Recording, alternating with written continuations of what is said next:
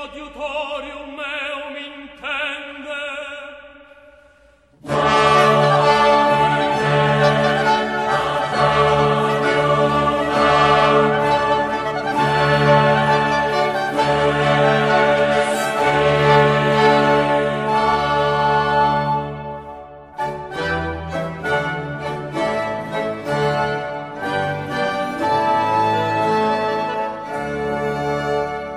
La verità è una, è unica, perché non ci sono due verità. C'è solo una verità, perché la verità è realtà e c'è solo una realtà.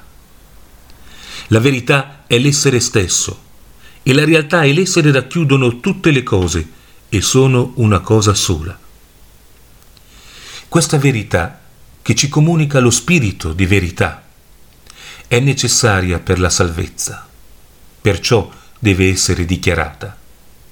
È necessaria per la salvezza di tutti, perciò a tutti deve essere dichiarata e in modo che tutti la debbano comprendere, ovvero chiaramente, precisamente e con assoluta certezza, in una parola infallibilmente.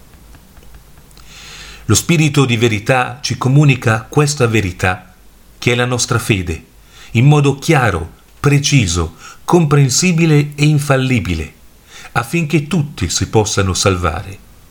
Lo fa, per così dire, per bocca della Chiesa, che anche proprio per questo deve esistere.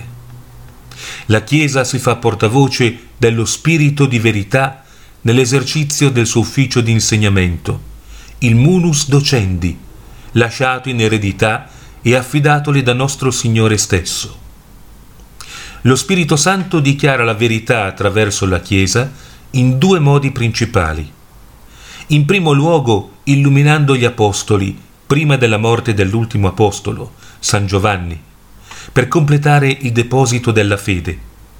E in secondo luogo, definendo dogmaticamente e infallibilmente le dottrine cattoliche per mezzo dell'intero episcopato riunito in concilio o per mezzo del solo Papa.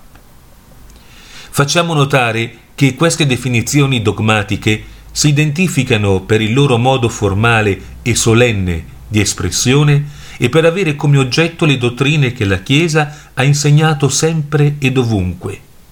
Possono assumere una forma positiva o una forma negativa un esempio della forma negativa è il dogma sul battesimo.